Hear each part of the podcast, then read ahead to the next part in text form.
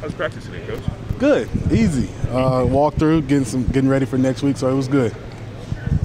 Obviously, the, the team had a very successful day running the ball. When your guys aren't maybe getting as many touches as you want, what, what's what's it like to be able to kind of help them stay engaged in that game? Uh, they're they're good football players. You know what I mean? They understand that being a receiver is not just about catching the ball; it's being a complete guy. So, um, big blocks downfield, whatever we can do to help win, we're all for it. So, um, it was a good day for us.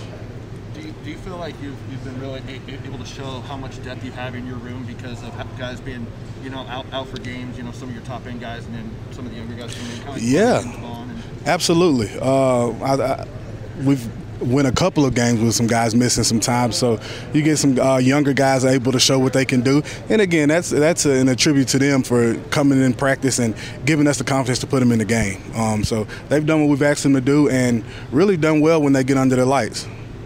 You have to get on the guys to know, like, obviously the Pac-12 title or the South title is is yours to take if you, if you do it. How do you kind of keep that on their mindset without putting too much emphasis on it? Well, we just don't talk about it. You know, Coach Whitt's uh, done a really good job. Again, this program's been in this situation before, and we take it one day at a time, one game at a time. So we just don't even talk about it. Our main focus right now is beating Arizona, um, and they understand that. They come in uh, prepared just like any other week.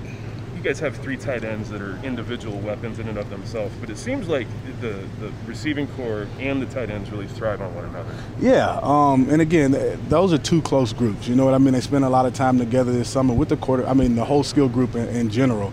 Um, and they've done a good job uh, just feeding off of each other, seeing one group make a play. And again, playmaking's contagious. You see one do it, and now all of a sudden you got a group of guys who wants to get into that. So um, it's been good for us to see.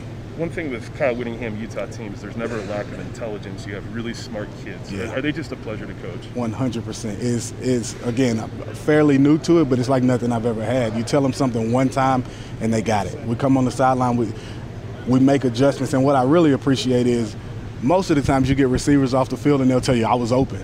Well, exactly whatever they tell you is exactly what we'll see when we come in and watch the film on Sunday. So um, it's really good that we can trust them and that they tell us exactly what's going on on the field.